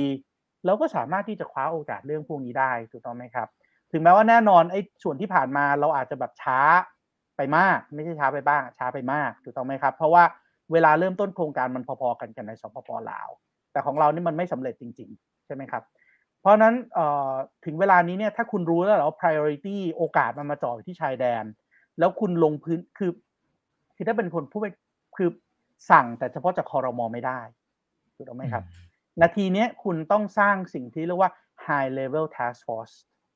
และ high level task force เนี่ยต้องดึงจากทุกภาคส่วน แล้วไม่ใช่แค่ แล้วไม่ใช่แค่ให้ลงพื้นที่แต่ไม่ให้อำนาจนะฮะ เดี๋ยวจะไปเซ็นเดโมยูแล้วมามีปัญหาว่าไม่ทำตามอีก เพราะฉะนั้นคุณต้องให้เขามีอำนาจจริง ๆ ในการที่จะลงไปดูซิว่าคอขวดในพื้นที่มันเกิดอะไรขึ้นบ้าง ให้อำนาจเขาถึงระดับที่ไปแก้ไขกฎหมายไปปลดล็อกต่างๆ ได้จริง แล้วถ้าทำได้ต้องมีรางวัลให้เขาและแน่นอนในทางตรงข้ามถ้าทำไม่ได้ ต้องลงโทษเขา เพราะฉะนั้นคนที่จะเข้ามาเป็น High Level Task Force เนี่ยต้องต้องมีทั้งพระเดชพระคุณต้องมีศักยภาพและที่สำคัญก็คือ ต้องมีทั้งแรงจูงใจด้วยนะครับในการที่จะเข็นให้ในที่สุดเราสามารถเชื่อมได้ ถามว่าเอกชนเราพร้อมไหมโอ้โหเอกชนเราโคตรพร้อมมาหลายปีแล้วครับ แล้วหลาย ๆ คนก็ไปทำ distribution center ไปทำอะไรต่อมีอะไรอยู่ตรงนั้นเต็มไปหมดถูกต้องไหมครับว่าอะรางมานี่แหละ มันลากได้ 35 ตู้ เพราะนั้นตู้มาลงครั้งหนึ่งมาได้35ตู้ถูกต้องไหมครับ เพราะมันมีแค่35อันในรถไฟ มันก็ไม่ต้องใช้พื้นที่ใหญ่มากถูกต้องไหมครับ เดี๋ยวผมลงทุนเครนเองก็ได้ ขอให้มันเชื่อมมาเถอะ แล้วเหลือหลังจากนั้นเดี๋ยวผมเอาตู้คอนเทนเนอร์พวกนี้ยกลงรถบัสเองก็ทำได้เราเห็นเราเห็นชัดเจนว่ามีนักธุรกิจไทยร่วมทุนกับนักธุรกิจลาวร่วมทุนกับธุรกิจจีนอยู่ในพื้นที่เหล่านี้เต็มไปหมดทำยังไงถึงจะผลักดันให้เรื่องพวกนี้มันเกิดขึ้นจริง ๆ รวมถึงไปถึงนี้ด้วยฮะ อีกอันนึงที่เราจะลืมไป หนองคายเรามี Special Economic Zone ด้วยนะถูกต้องไหมทำยังไงถึงจะเชื่อมโยงเรากับท่านาแล้งกับเวียงจันทร์ให้ได้ถูกต้องไหมครับ ตรงเนี้ยน่าจะเป็นเรื่องที่สำคัญทำยังไงถึงจะปลดล็อกเรื่องการเชื่อมโยงสินค้า เชื่อมโยงคนให้ได้ถูกต้องไหมครับ แล้วโชคดีอีกเรามีโควิดด้วยถูกต้องไหมฮะกลายเป็นโชคดีเพราะว่าโควิดเนี่ยมันจะทำให้เรามีเวลาเตรียมพร้อมมีเวลาหายใจหายคอได้ยาวมากยิ่งขึ้นเพราะตอนนี้ด่านมันก็ยังไม่เปิดอย่างเป็นทางการ สินค้ามันก็ยังไม่ได้ขนส่งอย่างเป็นทางการ เพราะนั้นถามว่าเรามีเวลานานแค่ไหน ผมคิดว่าเรามีเวลาประมาณครึ่งปีเพราะนั้นแป๊บเดียวเองนะอาจารย์ครึ่งปีนี่แป๊บเดียวเองนะแต่ถ้าเราใช้ให้มันเป็นประโยชน์จริงๆต้องไหมครับ ครับ คือคือคือเราก็เราก็ต้องมองคนในแง่ดีไว้ก่อนว่า เขาจะใช้ประโยชน์ได้จริง ๆ ถูกต้องไหมครับ อย่าขยับหัวเราะอย่างนั้นบางบางทีบางคนเข้าใจเข้าใจเข้าใจครับ บางประเทศเนี่ย ครึ่งปีก็ทำเลยตั้งเยอะตั้งแยะถูกต้องเปล่าเออ ฝากผลงานหน่อยเฮ้อเดี๋ยวปีหน้าก็ต้องเลือกตั้งอยู่แล้วถูกต้องป่ะเราต้องฝากผลงานแบบเด็ดๆอะให้เห็นว่าเฮ้ยครึ่งปีผมทำได้จริงนะถูกต้องไหมคืนความสุขอะไรเงี้ยครับทำได้ครับ อืมอืมอืมครับอ่าแล้วมันเมื่อกี้มันมีประเด็นค้างนิดหน่อยนะครับ ที่อาจารย์บอกว่า อ่า ถ้าถ้ามันมีเรื่องของดีคัพปลิ้งต่าง ๆ มหาอำนาจเขาทะเลาะกันจริง ๆ มันเป็นโอกาส ทั้งอ่าโอเคเวียดนามเท่าที่ฟังดูจริงๆประเทศไทยก็ก็น่าจะได้ประโยชน์ด้วยนะครับเอ่อระยะหลังเนี่ยดูเหมือนนักลงทุนต่างประเทศเนี่ยเขาก็มองไทยเพิ่มมากขึ้นนะอาจารย์ยอมรับอยู่เหมือนกันนะคือคือก่อนหน้านี้อาจจะแบบเฮ้ยถนนทุกสายมันมุ่งสู่เวียดนามอะแต่ระยะหลังเท่าที่ผมคุยกับผู้ประกอบการหลาย ๆ ท่านเนี่ยที่เป็นในในต่างประเทศนะครับเขาเริ่มหันมามองไทยและมีโอกาสเหมือนกันนะที่ที่จะเข้ามาลงทุนในบ้านเราเพิ่มมากขึ้นนะอาจารย์ คือเราเราเราควรจะต้องทำตัวให้มันเซ็กซี่ในมุมไหนบ้างในที่ที่ จากประสบการณ์ของอาจารย์ที่คิดว่าเอ้ยไอตรงเนี้ยมันเป็นจังหวะที่เราจะต้องดึงดูดเม็ดเงินอะไรต่างๆเข้ามา เราต้องทำตัวยังไงฮะอันหนึ่งที่มันมีปัญหาเยอะมากเลยก็คือ คือเวลาเขามาคุยกับเราเนี่ยครับ เราบอกเขาไม่ได้ว่าเราต้องการอะไรฮะอืม แล้วพอเราบอกไม่ได้ว่าจริงๆแล้วเราต้องการอะไร เนี่ย มันทำให้เขามาดิวกับเรายากมากถูกต้องไหมคือคือเวลาเราพูดถึงตลอดเวลาเราบอกโอ้ยเราต้องเป็นบาลานเซอร์ เราต้องถ่วงดุลอำนาจกับมหาอำนาจใช่ไหมเราจะเป็นโซ่ข้อกลางโน่นนี่นั่นแต่ คำถามคืออะแล้วแล้วคุณอยากได้อะไรอะ ผมจะได้ได้ให้คุณไงแล้วผมขออันนี้ถูกต้องปะเพราะปกติเวลาเจรจามันต้องเป็น request and offer ถูกต้องไหมฮะ ผมอยากได้อันนี้จากคุณแล้วเดี๋ยวผมให้อันนี้คุณนะ แต่ถ้าเกิดว่าคุณยังไม่ชัดซะก่อนว่าจริงๆแล้ว national benefit ของเราคืออะไร เป้าประสงค์จริง ๆ ที่เราอยากได้คืออะไร ตรงเนี้ยมันทำให้เราดิวกับเขายากถูกต้องไหมครับ แล้วถ้าเกิดคุณจะเป็น middle power คุณไปดูในคุณไปดูในยุทธศาสตร์ของกระทรวงการต่างประเทศนะ ประเทศไทยเราอยากเป็น middle power ถูกต้องไหมครับประเทศไทยเราบอกว่าการเป็น middle power เนี่ยมันน่าจะทำให้เราสามารถที่จะเขาเรียกว่าอะไรล่ะ strategic hedge ถูกต้องไหมครับ สามารถที่จะวางตัวเองให้เป็นโซ่ข้อกลางแล้วถ่วงดุลอำนาจได้เนี่ยนะครับเราก็ต้องชัดเจนก่อนว่าเราจะเป็นตรงนี้เราจะทำอะไรยังไงได้บ้างต้องไหมครับ หลังจากนั้นเราคงต้องไปเเขาเรียกอะไรล่ะ ฟื้นฟูความสัมพันธ์ ใช่ไหมประเทศไหนที่ความสัมพันธ์ไม่ดีต้องไปฟื้นฟูความสัมพันธ์นะครับ เราต้องมีการทูตภาคประชาชนคำถามคือแล้วประชาชนของเรา เอกชนของเรา NGO ของเรา มี mindset เป็นในทิศทางเดียวกันที่จะเข้าใจเรื่องพวกนี้ไหมนะครับ เราถึงจะสามารถเป็นโซ่ข้อกลางได้ เราคงต้องสำรวจการเปลี่ยนแปลงในโลกให้ดีนะครับ ว่าระดับโลกเนี่ย geopolitical economy สหาสาขาวิชามองหลาย ๆ ด้านรวมศาสตร์กันเนี่ย เราจะหาโอกาสได้จากตรงไหน เราจะมีความท้าทายอะไรบ้าง และโอกาสกับความท้าทายเนี่ย มันจะมีความเสี่ยงที่จะได้หรือไม่ได้แค่ไหนถูกต้องปะเพราะปกติอะเรามักจะชอบบอกเรามีบวกบวกบวกบวก เรามีลบลบลบลบแต่เรามักจะไม่ค่อยบอกว่าแล้วเปอร์เซ็นต์ที่จะได้ไอ้บวก possibility ที่จะได้บวกขนาดนั้น possibility ที่จะเจอลบขนาดนั้นอะมันเยอะขนาดไหน บางทีเวลาเรา list มาหลายๆเรื่องอย่างที่เราเคยคุยกันเรื่อง CPTPP อย่างเงี้ยครับครับผมมันมีข้อลบ แต่ถามว่า possibility ที่เหตุการณ์ลบพวกนั้นมันจะเกิด มันอยู่ในระดับที่รับได้ไหม ถ้ามันอยู่ในระดับที่รับได้เราก็อาจจะต้องเดินหน้าถูกต้องไหมครับ เมื่อเทียบกับ possibility ที่จะได้ประโยชน์มากกว่าถูกต้องไหมครับ แล้วหลังจากนั้นเพื่อเพิ่มอำนาจต่อรอง อย่าไปคิดว่าเวียดนามเป็นคู่แข่ง แต่ทำได้ไหมที่จะมองว่าเฮ้ยเมียนมาสปปลาว ไทย กัมพูชา เวียดนาม มาเลเซีย อินโดนีเซีย สิงคโปร์ ฟิลิปปินส์ บรูไนสิบประเทศอาเซียนเนี่ย แพ็กรวมกัน แล้วไอ้ที่มาบอกว่าประเทศไทยเรามี national interest แบบนี้ เรามี national benefit แบบนี้เนี่ย ถ้าไปคุยกันในระดับ regional benefit ระดับทั้งภูมิภาคอะอะไรที่มันเป็นผลประโยชน์ร่วมกันของทั้งภูมิภาค แล้วคุยกันเรื่องนั้น แล้วผลักเรื่องนั้นให้กลายเป็นอ g e n d a ของอาเซียน แล้วใช้อาเซียนในการผลักเรื่องพวกนี้ครับ เพราะฉะนั้นเวลาเราพูดถึง strategic hedge กระทรวงการต่างประเทศทำเรื่องพวกนี้ไว้อยู่แล้ว เขาบอกอย่างแรกสุดคุณต้องใช้อาเซียน centrality ครับ ใช้อาเซียนเป็นจุดศูนย์กลาง อย่างที่สองต้องชัดครับว่าเราต้อง constructive engagement เราต้อง peaceful engagement เพราะฉะนั้นใครก็ตามที่ใช้มาตรการรุนแรง คว่ำบาตรปิดล้อมแทรกแซงเราไม่สนับสนุน ตรงนี้จะทำให้เราเป็นกลาง เราจะไม่เลือกว่าเราจะเป็นใคร เพราะเราจะ balance of power hedging the regional power ก็คือสร้างดุลแห่งอำนาจกับกับอย่างที่เมื่อกี้บอกที่มันดีคัพปลิงกันอยู่อเมริกากับจีน ถ้าทำเรื่องพวกนี้ได้เป็นสเต็ปสเต็ปห้าข้ออย่างนี้ผมเล่าเนี่ย น่าจะทำให้เราทำให้เราได้ประโยชน์มากกว่าจากจากจากความขัดแย้งตรงนี้ครับ ครับครับ อ่าเอาละครับ เราคุยกันพอสมควรแล้วครับอาจารย์นะครับ ก็หลายท่านก็ชื่นชมเข้ามานะครับนะฮะบอกว่าชอบการบรรยายของอาจารย์ปิตินะครับ ชื่นชมในความรู้นะครับ คุณวรพงศ์นะนะฮะนะแล้วก็มากันเยอะๆเลยนะครับ คนไหนที่ชื่นชอบนะฮะสิ่งที่ อาจารย์ปิติให้ความรู้กับพวกเราเสมอมานะครับรวมถึงวันนี้ด้วยเนี่ยนะครับ ก็ลองพิมพ์มาให้กำลังใจกันเพิ่มเติมได้เลยนะครับนะฝากทิ้งท้ายถึงคุณผู้ชมทางบ้านหน่อยครับอาจารย์ตอนนี้ 3,100 ท่านนะที่ฟังเราอยู่ณตอนนี้เนี่ยนะครับ เชิญเลยครับครับก็ก็ผมคิดว่าอย่างวันนี้เรื่องที่เราคุยกันมันเป็นเรื่องต่างประเทศถูกต้องไหมฮะแล้วหลาย ๆ คนก็มักจะบอกว่าอุ้ยเอ่อเรื่องต่างประเทศมันไกลตัว อย่าไปสนใจเลยสนใจเรื่องทำอาหารกินในประเทศไทยเราก่อนเถอะนะครับ คำตอบก็คือมันคิดแบบนั้นวันนี้ยากแล้วถูกต้องไหมครับ เพราะว่าเอ่อวันนี้วันที่สิบสองเดือนสิบสองถูกต้องไหมฮะครับท่านไม่ดูท่านดูรายการนี้เสร็จท่านก็ไปช้อปปิ้งต่ออะและไอ้ไอ้สิ่งที่ท่านช้อปปิ้งเนี่ยเวลาเขาบันทึกเนี่ยเขาเรียกรายการนี้ว่ารายการอะไรเขาเรียกว่า cross border e อ่า commerce ถูกต้องไหมเออครับท่านสั่งบนโลกออนไลน์ e-commerce ก็จริงแต่ในที่สุดสินค้า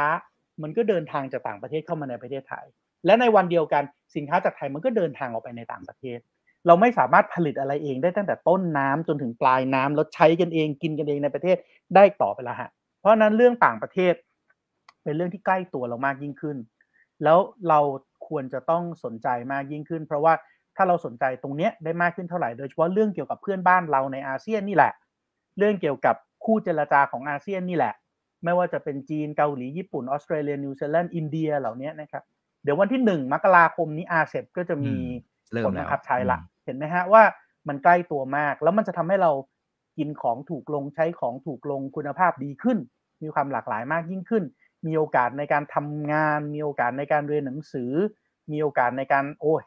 อีกมากมาย เยอะแยะตะแปะ เพราะฉะนั้นก็จะชอบหรือไม่ชอบมันอาจจะยากนิดนึงในการเริ่มต้นที่จะศึกษาเรื่องของกิจการที่มันเป็นเรื่องของต่างประเทศนะครับ แต่ว่า เนี่ยก็ดูรายการถามทันทีเนี่ยไปเรื่อยๆ เดี๋ยวก็รู้เองนะฮะว่าครับขอบคุณถ้าจะสนครับใจเรื่องต่างประเทศเนี่ย ควรจะต้องเริ่มต้นยังไงถูกต้องไหมฮะ ทุกวันนี้อืมมันไร้พรมแดนไปหมดแล้วครับ ก็ก็น่าจะสนใจเรื่องการต่างประเทศทั้งในมิติอย่างเงี้ยครับ ความสัมพันธ์ระหว่างประเทศเศรษฐศาสตร์ระหว่างประเทศนอกเหนือจากเรื่องของการเงินการลงทุนเนอะใช่ไหมฮะซึ่งมันก็เป็นเรื่องใช่ครัต่าบงประเทศมาตั้งนานแล้วครับ อ่าซึ่งสุดท้ายมันก็เชื่อมโยงกันหมดอยู่ดีนะครับ แล้วเดี๋ยวคงต้องครับเรียนเชิญอาจารย์ปิติมาให้ความรู้ดีๆแบบนี้เพิ่มเติมนะครับครับยินดีเดี๋ยวผมว่าต้องเจอกันครับบ่อยแน่ๆนะครับ เพราะว่าครับตอนนี้เรื่องมันมันเกิดเยอะมากนะครับ คุณครับ DW บอกว่าดูเพลินจนลืมหนาวเลยนะครับ อยู่ที่ไต้หวันตอนนี้นะครับ แล้วก็เโอ้ไต้หวันนี่ก็คุณจันเพนเดือดใช่ไหมฮะหมายถึงว่ามีหมายถึงว่ามีประเด็นที่ที่สามารถคุยกันได้ใช่ไหมเอครับอไต้หวันนี่ก็แบบเยอะอะนึกออกไหมฮะอ่าว่าตอนนี้ก็แบบได้เยครับอะมากแล้วก็แล้วก็ แล้วก็โอ้โหถ้าคุยกันเรื่องไต้หวันนี่ก็ได้กันอีกเป็นอีกหลายตอนนะครับ โอเคได้ครับ อันนั้นคขรัอบเก็บไว้คราวหน้าแล้วกันนะครับ ไม่งั้นผมว่าถึงครับเที่ยงคืนแน่นอนนะครับ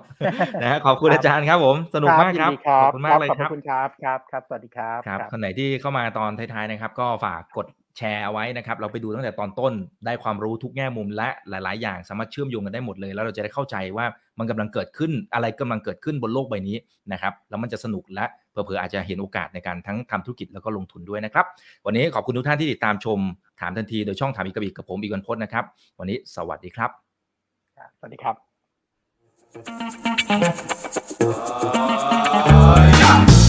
ถ้าชื่นชอบคอนเทนต์แบบนี้อย่าลืมกดติดตามช่องทางอื่นๆด้วยนะครับ ไม่ว่าจะเป็น Facebook, YouTube, Line Official, Instagram และ Twitter จะได้ไม่พลาดการวิเคราะห์และมุมมองเศรษฐกิจ และการลงทุนดีๆ แบบนี้ครับ อย่าลืมนะครับว่าเริ่มต้นวันนี้ดีที่สุด ขอให้ทุกท่านโชคดี และมีอิสรภาพในการใช้ชีวิต ผม อีกบรรพฒนาเพิ่มสุขครับ